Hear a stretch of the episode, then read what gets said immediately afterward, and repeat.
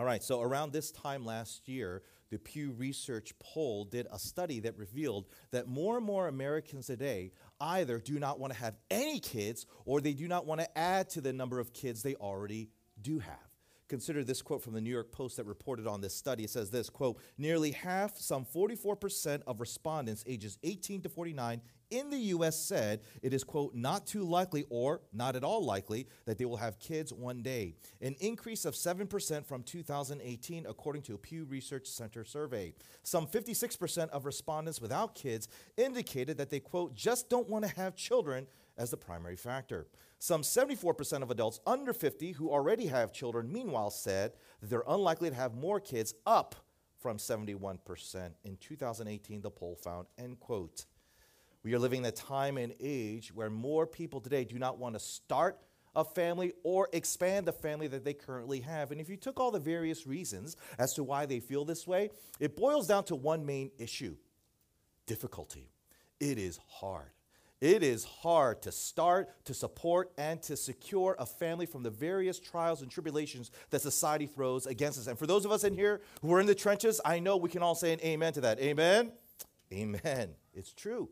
It is so hard to start, support, and to secure family in this day and age, especially in the city that we do. And no doubt one of the most difficult reasons for this difficulty is because many parents today will admit that they simply don't know how to pull it off. So many parents are so dire in their situations that they're convinced that there really is no clear cut way of ensuring that you can have a safe, stable, and successful family. To where they would say that if you happen to have a family that is happy and healthy, you just won the lottery. It's just the luck of the draw. There's no way that you can do all of your attempts, no way that you can make any effort truly productive in the direction of having a safe, stable, successful family life. But what if I told you that such cynicism is absolute rubbish? What if I told you that there are indeed steps that, if you do take, increases the chances of you having a happy, healthy, and abundant family life? Yeah. Now make sure you didn't mishear what I just said. I didn't say that there are steps that, if you take, will ensure that you'll have an absolute, happy, healthy, successful family, but I said increase your chances of such a thing. Because after all, what effort ever has a 100% success rate? Nothing. And yet, when has that ever stopped us from doing something worth doing? None of us. And that's the same mindset that I believe we need to have when it comes to our endeavors of creating a family life that is happy and healthy, safe and successful. Why? Because the Bible makes it clear one of the ways that Christians bless the world is by raising and rearing families where the members of those families are tremendous blessing to society, which is probably why the Bible says that how we raise and how we rear our families is one of the five crucial core ministries that God calls every Christian to be a minister of. We're continuing our sermon series entitled METS, M E T S, which stands for Members Equipped to Serve. Sorry, Yankee fans. The name is too long to have an acrostic for, right? But it refers to the five crucial core ministries that every Christian is called to be a minister of. And they are as follows Number one, our personal ministry to God, which we referred to last time I was up here. Today, our ministry to our family. Then we're going to talk about our ministry to the church, our ministry to the world through our work. That's number four. And finally, our ministry to the broken, forgotten, and forsaken of society. Okay? And so, to look at the second of the five, we're going to focus on Psalm 128, which tells us the four steps that, if you take, increases the chances of having a happy and productive, successful family life. Now, before I continue, let me address those of you in this room who are either not married and don't have kids. If you're tempted right now to think, man, PJ's is about to tell a sermon that has no relevance to me, let me tell you right now, you're absolutely wrong. Why?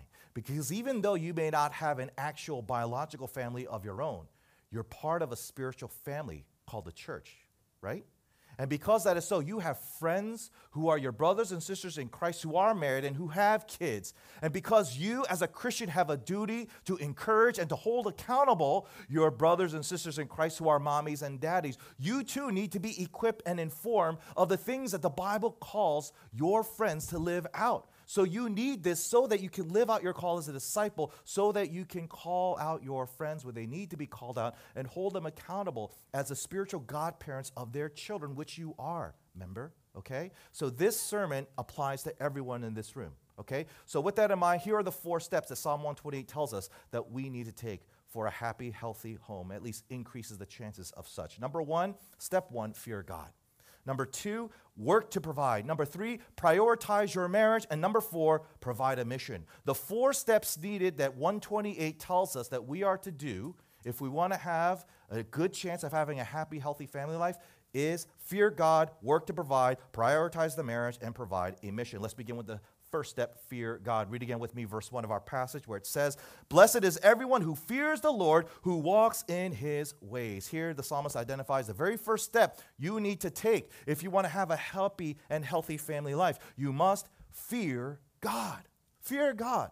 Now, before I go any further, let me say right off the bat that if there's any concept that many Christians completely misunderstand, it's this concept of fearing God. Why? Because most often people tend to impose onto God the negative effects that their sinful fears have on them. And as a result, they misapply what it means to fear God. Let me give you a couple examples. There's some of you in this room who have a constant fear of failure. Yeah, you're always worried about, you're always anxious about failing, imposter syndrome, and so forth, which means when you hear the pastor telling you you need to fear God, you're going to conclude, oh, that means I need to be afraid of failing God, and that defines your relationship with Him. Others of you in here fear rejection all the time. And when you read the Bible telling you you need to fear the Lord, right? You conclude, oh, I need to be afraid of being rejected by God, and that defines your relationship with Him. Hear me when I say this. This is not how we are to fear God. So many misguided Christians misunderstand and misinterpret what it means to fear the Lord. The fear of the Lord is categorically different from any other fear that we experience in this world because all the fears we experience in this world are sinful and not of God. It's true, right? These two kinds of fears are categorically different. How so? Because the effect the fear of God has on you is the complete opposite of any other sinful fear we struggle with. Consider what it says in Jeremiah chapter 32, verse 40. It says, And I will make an everlasting covenant with them. I will never stop doing good to them, and I will inspire them to fear me. And then listen, so that they will never turn away from me. Here, God is referring to the spiritual transformation he does in a person when he converts them to saving faith. And notice he references that they fear God. And what is the behavior exhibited by a person who fears the Lord? They go towards him, right? They never turn away. They go in his direction. Now, that is so odd, right? Why? Because think about the other fears that we struggle with. When we are afraid of something or someone, do we turn in the direction of the fear of our object? No, we go in the opposite way. We run away as far away as possible to the things that we fear. Why? Because we want to avoid the negative consequences or the negative impact they'll have on us guilt, punishment, shame, humiliation, judgment. But here we see that the person who fears God goes in the direction of God and runs towards Him. Why? Because they want to experience the unique privileges and blessings that only God gives to us. Blessings like true unconditional love, complete forgiveness, absolute transformation to become better. In other words, when a person fears the Lord, they go towards the object of their fear. They go towards God because they want to experience the unconditional, forgiving, life transforming love of God. That's what it means to fear Him. That's what the fear of the Lord is.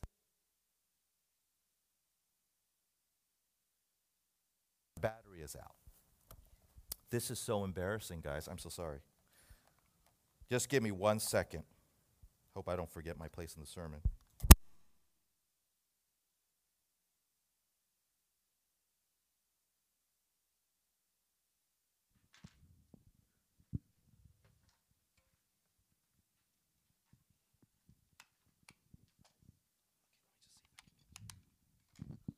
Hello? Hello? Thank you, Pastor Charles. We need new batteries for Pastor Charles's mic. what was I? Okay, I was saying, oh, yeah, the fear of God and the fear that we struggle with in life have nothing in common except for one thing, and that is obsession. Obsession. You know how we tend to obsess and ruminate over the things that we're terrified of to where we're always thinking about it? We never let the eyes of our heart off of it. Right? That is the one thing that is in common that the fear of God has to all other fears. We're constantly thinking about, ruminating, obsessing over God, but in a positive way rather than in a negative way. So let me ask you how do you think a person who fears the Lord, how that is going to impact and influence the kind of family that they try to create in their home? The answer? They're going to strive to create a spiritual family. A spiritual family.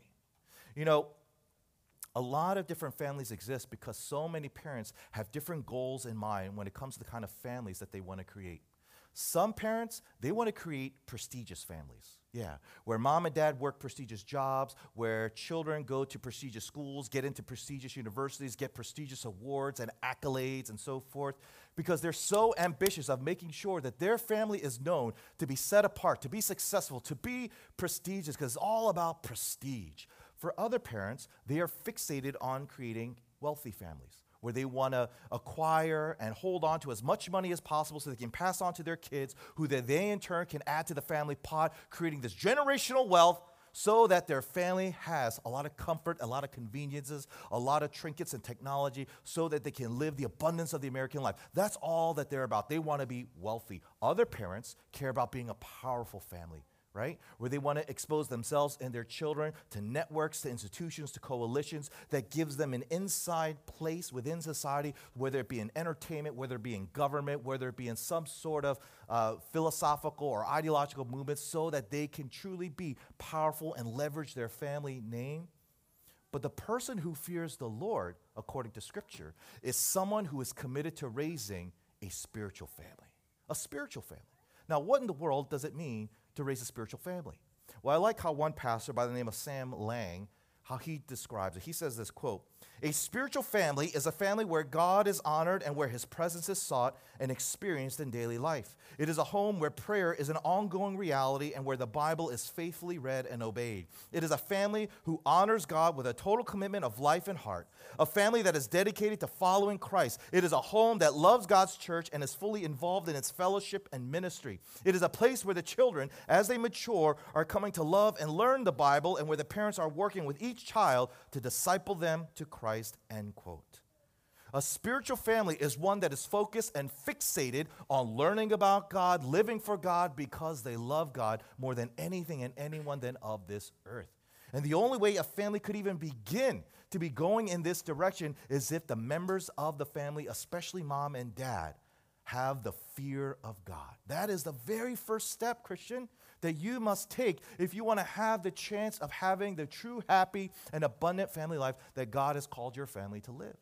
But of course, that's not the only step because there are three more. So let's consider the second of the next, which says, Work to provide. Read again verse 2. You shall eat the fruit of the labor of your hands, you shall be blessed, and it shall be well with, he, uh, with you. Here the psalmist identifies the second step that we are to take if we want to have a good chance of having a happy and healthy home. And that is we must work to provide. Now, I'm not going to spend too much time on this because in a couple weeks, I'm going to dedicate an entire sermon on the ministry of work. But I do want to focus on what our children need from us parents in terms of what we give them through our work. And they're basically two things. Number one, our children need from us through our work their physical and material needs being met. And number two, our children need from our work parents a work ethic to imitate. The two things that our children need from our work life is that their material needs are being met and a work ethic to imitate. Let's consider the first, which is our material needs.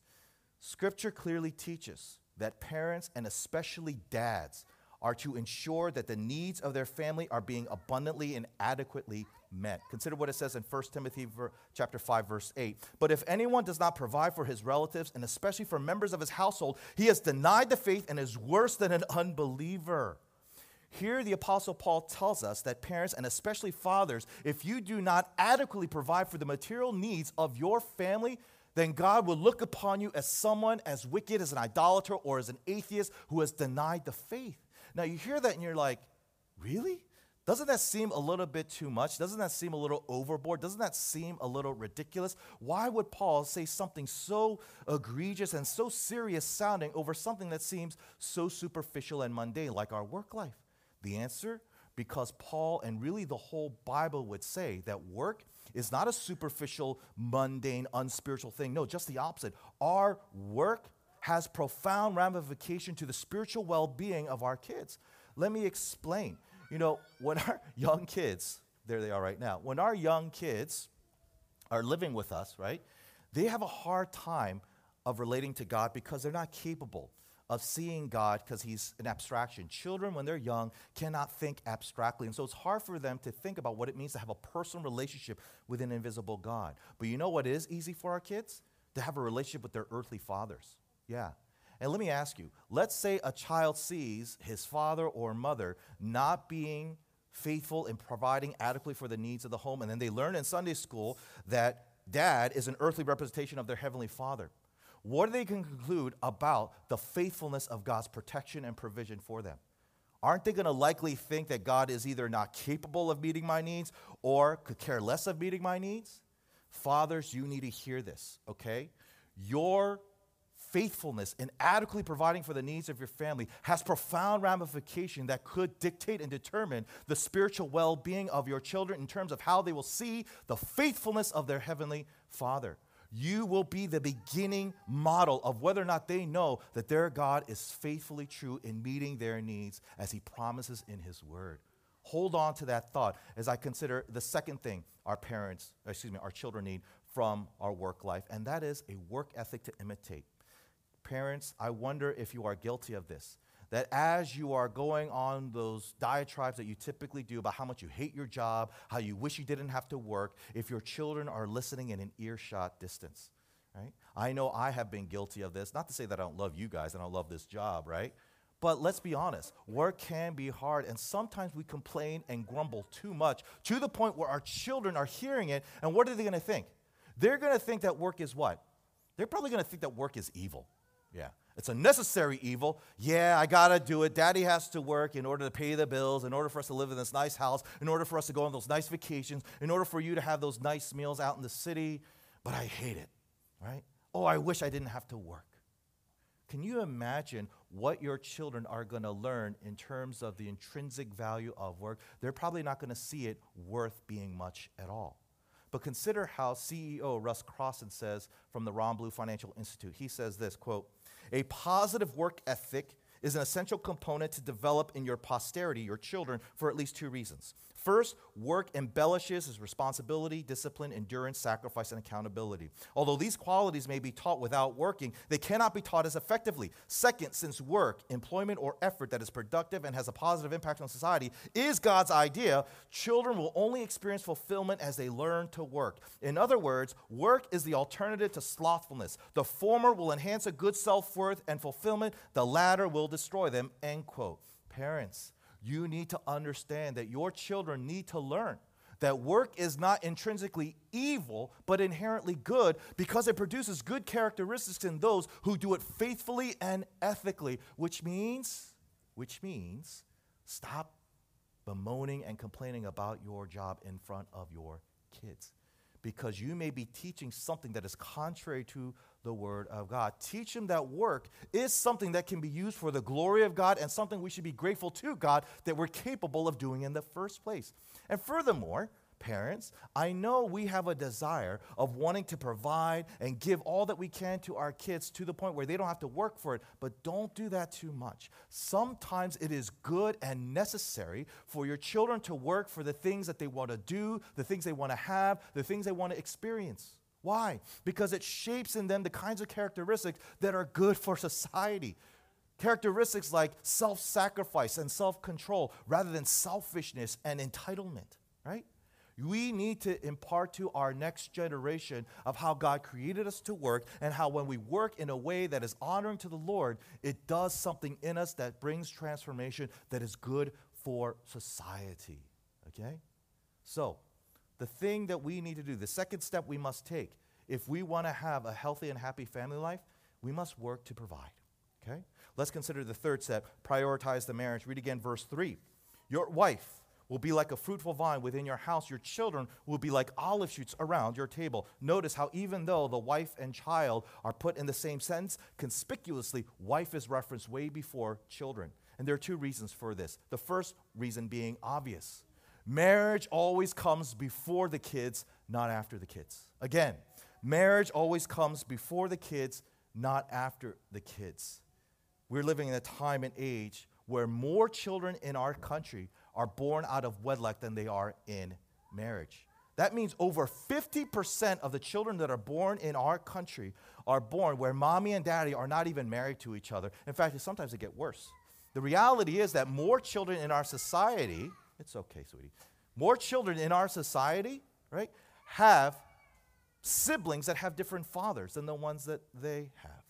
This sort of backwards dysfunctional setup has been shown to have detrimental dysfunctional effects on the development of children.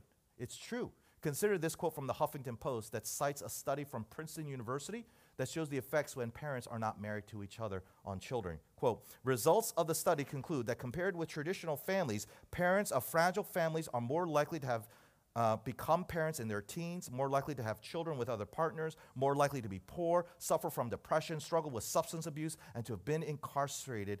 End quotes. When getting married, is not prioritized over having kids, it creates a very dysfunctional environment for the well being of the development of kids. Now, I know for many of us in this room, this is not an issue for us because for most of us in this room, you guys got married before you had kids. I would know. I think I married a majority of you guys in this room. But that doesn't mean that this verse does not apply to you because there's something else that this verse says that we need to heed, and this does apply, and that is you must continue to prioritize the marriage even after the kids come. In other words, you must make sure that not only do you prioritize getting married before I have kids, you must continue to prioritize the relationship of the marriage, even though the children are crying out for your first response attention. Look at the imagery here okay? You have the wife pictured as this vine and the children as the fruit of the vine, the olive shoots. This is not a poetic attempt to just garnish their words with superficial poetic imagery. No, there's a clear point to be made that the psalmist is trying to make. And it's simply this if you want to have healthy and vibrant children, you must make sure you're taking care of the source of life for these children, namely mom and dad. Married folks, and those of you who want to be married, hear me when I say this. You must prioritize your relationship with your spouse over and above your relationship with your kids. Your role as husband and wife must take precedence over your role as mommy and daddy. It is true. It is so true. And I know many of you believe that this is true. Many of you guys agree with me. But the problem is, for many of us, we don't know how to do it. See, for many of our struggles in the Christian faith, the question is we don't know what the right answer is. We just don't know how to apply the right answer. How do we prioritize our relationships in such a way that we don't jeopardize it in the name of loving and caring for the kids? Well, there's so many um, things that I could tell of you, but I'll, let me just identify four things that maybe I can offer as a suggestion. Okay? Number one, serve your spouse. Serve your spouse. And I don't mean be their slave or be their personal assistant. What I mean is serve them by speaking their love language. Relational experts say that there are basically five love languages that exist, five behaviors that if you exhibit makes your partner feel loved. Here they are behind me. Number 1, receiving words of affirmation. Babe, you're so beautiful. Hubs, you are so hot. You're such a great dad. You're such a wonderful wife. You're such an outstanding mother. For some spouses, when you constantly encourage them with words of affirmation and affection, they feel like they have just been swept off their feet because words are powerful. By the reaction of some of the women in here, I can know who the words of affirmation are, right? Speak words of life, words of encouragement. Number two, another language, spending quality time. Yeah, Go out on that dinner date, check out the latest movie, go for the walk in the park, spend time with your spouse without the kids, and try not to talk about them, right? I mean, yeah, you can every now and then, like, oh, he had his first step, or he had his first, you know, word, mommy, you know. But spend quality time that focuses on the relationship itself. Number three, receiving gifts. Some people feel incredibly loved when they are gifted with many things. It doesn't necessarily have to be expensive gifts but it could be something that has real sentimental value, right? Something that has meaning behind it, right? Number four, acts of service. It could be fixing the house, taking out the garbage, doing the dishes, you know, mowing the lawn. Something that seems so mundane can really go a long way of having your partner feel like you really care about them and that you're really for them. And number five, physical touch. Fellas, I don't really need to encourage you in this department, right? But maybe I can encourage the wives. Ladies, sometimes your husband needs some sort of physical uh, symbol of your commitment and devotion to them. And that's totally fine because that's the way God made us. So every now and then, a physical touch could really go a long way of making your man feel wanted and accepted and affirmed as your husbands, okay? But here's the point serve your spouse by speaking frequently and fluently the love language that God wired them to have, at least in that season of life. Another suggestion number two, listen to your spouse. Studies have shown that when a spouse feels like that they're not being heard by their partner, it's a psychological equivalent of their partner abandoning them and leaving the family. It's true. But the more a spouse hears their partner, that partner is going to feel recognized. That partner is going to receive the information from their spouse I'm by your side, I'm here with you, I'm not going anywhere, we're in this together. So if you constantly listen to the concerns, to the complaints, even the mundane happenstance of everyday life, that goes a long way of really prioritizing the relationship that exists in marriage. Third suggestion work with your spouse in parenting the kids. This really is a recurring problem for most young parents, where one or both spouses feel that the other is not doing their fair share of raising and rearing the kids. This is such an easy one to solve. All you need to do is write out the various needs and responsibilities of the home and then have people pick. You know, I'll do this, I'll do that, you do this, you do that. And then periodically check in, make sure that this still feels equitable because it's always evolving. All you need to do is come to a point of agreement where people can take on responsibilities and needs that the families have. Number four, allow your spouse to be more than the parent. No doubt, the greatest role a human being could take on, aside from being a child of God, is being a mom and dad. But that's not the only role that they have, right? There are other roles that your spouse has child of their parents, right? A son, a daughter, a friend to that person, a professional working in the city. You need to recognize that your spouse is more than the parent of your child, and you need to empower and encourage them to live out the other roles that God has given them. So that means you encourage your wife to hang out with her girlfriends for a weekend so that she can recharge and reconnect with her sisters. That means you let the brother go out with his friends so he can go bowling and spend time and reconnect with his brothers. It also means that when the children are grown and they don't need that much focus and attention, mom can maybe go back to school and continue on her education that she had to stop. Or maybe dad can finally take that promotion that he's been deferring for years just so that he can always be available. The clear point here is obvious. You must, as a spouse, support and encourage your other partner to live out the other roles that God has given them. Okay? Prioritizing the marriage is a third step we take of having a happy and healthy home life. And this leads me now to the final step that we must take provide a mission. Read again, verse 5 The Lord bless you from Zion. May you see the prosperity of Jerusalem all the days of your life. So, after talking about marriage, the psalmist zooms out and focuses on the city of Jerusalem. And you hear that and you wonder is he changing the subject abruptly? What does a successful family life have anything to do with the peace and prosperity of the city? It has everything to do with it. Consider what Pastor Tony Evans says on this topic. Families touch every area of society. Their strengths and weaknesses, to a large degree, determine the strengths and weaknesses of churches and communities. If children are rebellious in the home, the same will apply in schools and on the streets. If America is going to rebuild its communities morally, socially, and spiritually, it will have to begin by rebuilding the foundations of families. End quote. What's he saying? He's saying the more healthy a family is, the more healthy the city becomes. This is why the psalmist makes the connection between the well being of families and the peace and prosperity of the city. Now, when you understand this, then you realize what the mission God has given every Christian family to live out. You know what that is? Not to isolate and insulate themselves from the needs of the city, but to really go out and be a blessing to the city. God has given every Christian family the mission of raising children who are godly citizens, caring neighbors, and active participants to the civil and communal needs of society. That is the mission God has given to every Christian family, to every Christian family in this room, okay?